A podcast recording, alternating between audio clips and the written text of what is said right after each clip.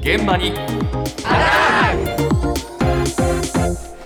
今朝の担当田中ひとみさんですおはようございます。おはようおごはざよいうますございますえーこ今日はですね、皆さん悩ましい家庭から出る生ゴミについて注目しまし生た。ゴミね、え放っとくと大変ですよそうでね。す匂いが出たり腐ったりして大変ですーが、量も多くなるんだよね、そうな、うん意外と出るんですよね。そんな悩みを解決してくれる家電が先日 SNS で話題になっていました。えどんなものか、島株式会社の商品開発部、藤田照夫さんのお話です。生ゴミを乾燥して減量する生ゴミ減量乾燥機、パリパリ Q を開発しました。形は炊飯器型の形で、そこに生ゴミを1日分貯めていただく。夜寝る前にスイッチを押していただいて、朝方にはもう乾燥した状態が出来上がるので、朝そこの処理機から乾燥物を取り出してゴミ袋に入れて捨てていただく。要はミイラのようになるというか、パリパリっと手で握りしめて潰れる状態になります。へこちらですね、いいな商品自体は3年ほど前に発売されたものなんですが、え最近改めて注目されたということで、はいパリパリ Q という名前の 家電、実際にお持ちしましあた。ー本当本に、当ね、炊飯器炊飯器みたいね、な、そうですね、うん側だけ見ると炊飯器なんですが、そうそうそう中開けると生ゴミを入れられるように、あ網になってんのね網も入っています。うんはいで、この中あに、桶の中に上に網が張ってあるわけね、そうなんです、えであの三角コーナーとしても使える取り出せるんですけれども、はいこの容器の中に生ゴミや食べ残しを入れて入れて蓋をしてはい蓋してでスイッチをオンにしてポンパリパリモードで押すと、もうパリパリって書いてますあパリパリって書いてあるねはい、ボタンを押すと、ええおよそ4時間から5時間ほどでもう乾燥してミイラ化するということなんです。えー便利だね中で温風が回っていて、えそれを吹きつけているということなんですけどあじゃあ乾燥させるためにね乾燥させてるんですあーね、え実際に昨日の夜生ゴミ入れえてえ持ってきました、えどれどれこちらなんですけどあでもコはップの中に小さく入ってんね、い何かわかり ますなんかか美味しそうって言いそう。本当に確かにラパイリブルーツみたいな。そうですあねあこうやってねゴミ手なのででね持つとねねえパリパリっていパリやほらあの小さくね細かくな砕っけちちゃゃうね。枯葉みたいに粉々になるんうほらです粉よ々にねなるわレタスとかあとかぼちゃの種ですね私入れたのがあですとかあとは大根の皮ーうんなんかもあるんですが、えーあなるほど全部もうパリパリでもう握りつぶすとすごい音がするこんねな感じでそ全うだね部カラッカラに乾だか燥させてらく容れるんですよ量もバーッと減っちゃうわけよね、そうなんです傘が随分減るようで、ねえええもうあのほとんど野菜とかはもう水分でできているので、うん5分の1くらいの軽さになるそうなんです、こう匂いもあんまりあほとんど匂いしな今い度ね生ゴミの状態と比べるとあ大幅にねえ軽減されてると思うんですよねで虫も寄ってこないですし腐らないこうなったものはなんか使えるのかねこちらはですね普通に可燃ゴミとしてあ出せると、はい、捨ててください。傘をこう小さくして可燃ゴミとしなて捨てるか、もしくは家庭菜園の肥料としても使えるあーそうかそうです。そうかはへい、ー巻く方も多いそうでなるす。ほどただ、お値段なんですあがこれねはい、炊飯器型パリパリ級え高いんです。えいくら4万9500円します。おーいいお値段だ約五万円お値段ですね。ただ自治体によっては助成金も出るところがあるそうで、あそうなんですかはい。え例えばこちら赤坂の港区は2万円の補助が出るということなええのそで、れはなかなかいいですそうねですね。実質3万円とか2万円とかで購入できる地域もあるそうです。そうですか、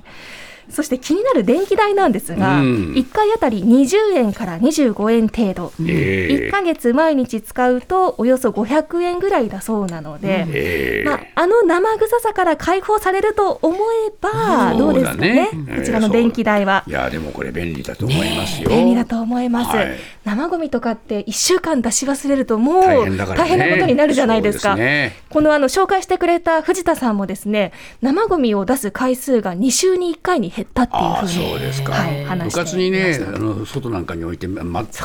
と猫がねカラスも来るんですカ。ラスもね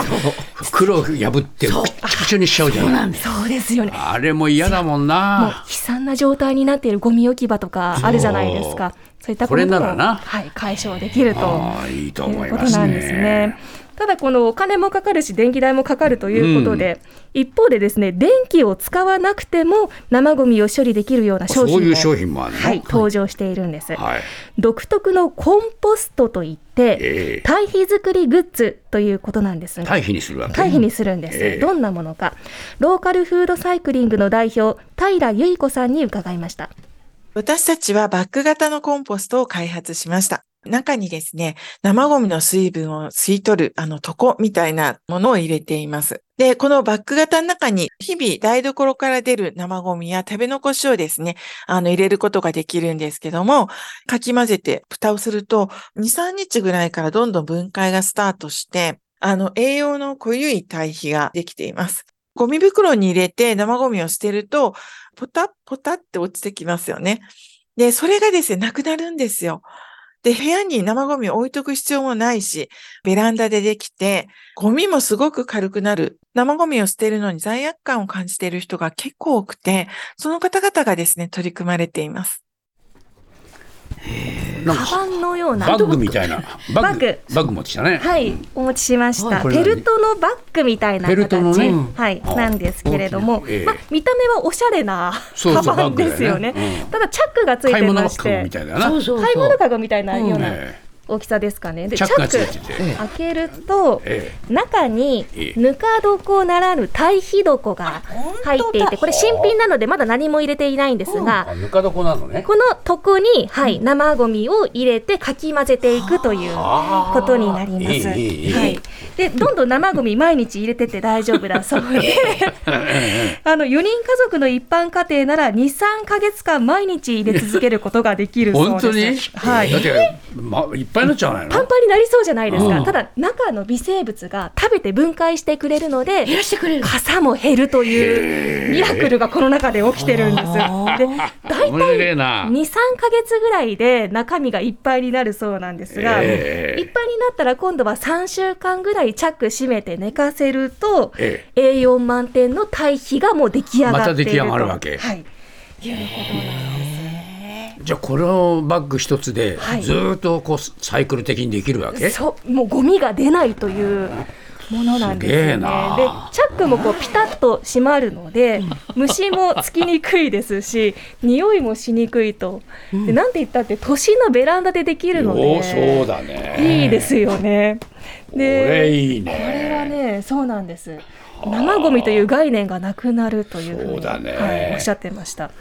で料金はですね、ええあの定期便などプランによって異なるんですが初回は、まあ、バッグの値段込みでおよそ4000円から5000円こくらいれ貸し出しなのいやあの買い取りです。買い取りですかはい中のこのぬか床みたいとなの。ことこはあのいっぱいになった時点で、えっえと、え交換することができるので交換しなければいけないのえでえそれはサブスクリプションみたいな形で定期的に届けてくれるサービスがなあるほどりますなるほど中別途購入するとおよそ2000円ぐらいうん中身だけだとかかるそうです、そんなにね金額が大きいわけじゃないねそうですねずーっと使い続けられますからね、うんこちらのバッグ2020年から販売を始めてええ現在10万人の方が使ってあいもうるすとでにかなり広がっているそういなやんーでちすょっと僕ら遅れてるね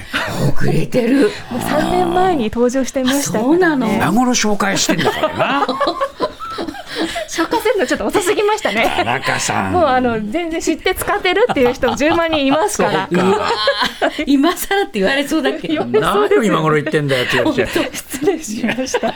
でこれあの中もうふかふかの栄養満点の堆肥なので、まなるあほど実際に土と混ぜて家庭菜園に使うという人そもうか多いそうです。はいただあの都心のベランダでできるとお話ししたんですが、ええあの都心であればあるほどやっぱり堆肥の使い道がないよという方も多いと思うんですね。そうですね はい、そういった方たちはどうすればいいのか、うんえ再びこのコンポストを開発した平さんにお聞きしました。使い道がない方向けに実際にお会いして、あの、回収するっていうのをホームページの方でご案内しております。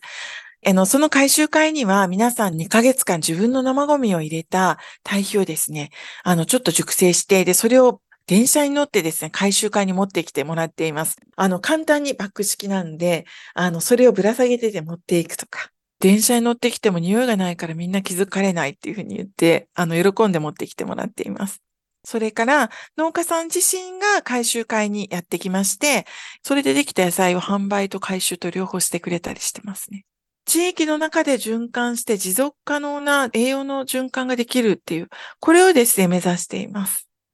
要するに、まあ、会員みたいなもんだな。うん、そうですね、ああで。回収したものは農家さんに配られて、美なるほど味しい野菜を育ててくれるということそれ買い取れると買い取れるということなるほど。ね。あの考えてみると、2か月分の自分の生ゴミを電車で運ぶって考えられないと思うんで すが、こちらのカバンなら匂いもほとんどないのそうで、ね普通にか運べまあ、るという。要するに楽しんで持っていくってあ話そうだな。ですね、あー使ってくださいというお裾分けの精神で行っているそうなんですけど、そうかまあ、実は日本は100%肥料を輸入に頼っているそうなので、えーまあ、そんな中で原産国がロシアの近くということもあって、輸入価格が跳ね上がっている状況でもあるそうなんですそうかそうねか。ですので、こうした課題も生ゴミで解決できる可能性そうだがねあるかもしれない。いやーなかなかねこれは先々のこと考えると有効なね使い道だなというふうに思いますから、あの生ゴミが貴重な財産になりますよかよ。った。 TBS ラジオポッドキャストで配信中ゼロプリラジオ聞くことできるパーソナリティは LGBTQ ハーフプラスサイズなどめちゃくちゃ個性的な4人組クリエイターユニット午前0時のプリンセスですゼロプリラジうもう好きなもん食べなオ好きなの何でも鍋に入れたら鍋なんだ からマクド鍋に入れち ゃおうそしたら全部鍋 おならが出ちゃったことを何て言いますかプリグランスバズーカちなみにおしゃれではないよ ゼロプリラジオ笑ってるやん こんな感じになります笑い方海賊になりますおうち最後にこの CM 聞いてるみんなに一言お前お前なんで言ったとにかく聞いてください。ゼロプリで検索。ゼロプリラジオ毎週土曜午前0時に配信それではポッドキャストで会いましょうせーのほなまたゼロプリレディオ。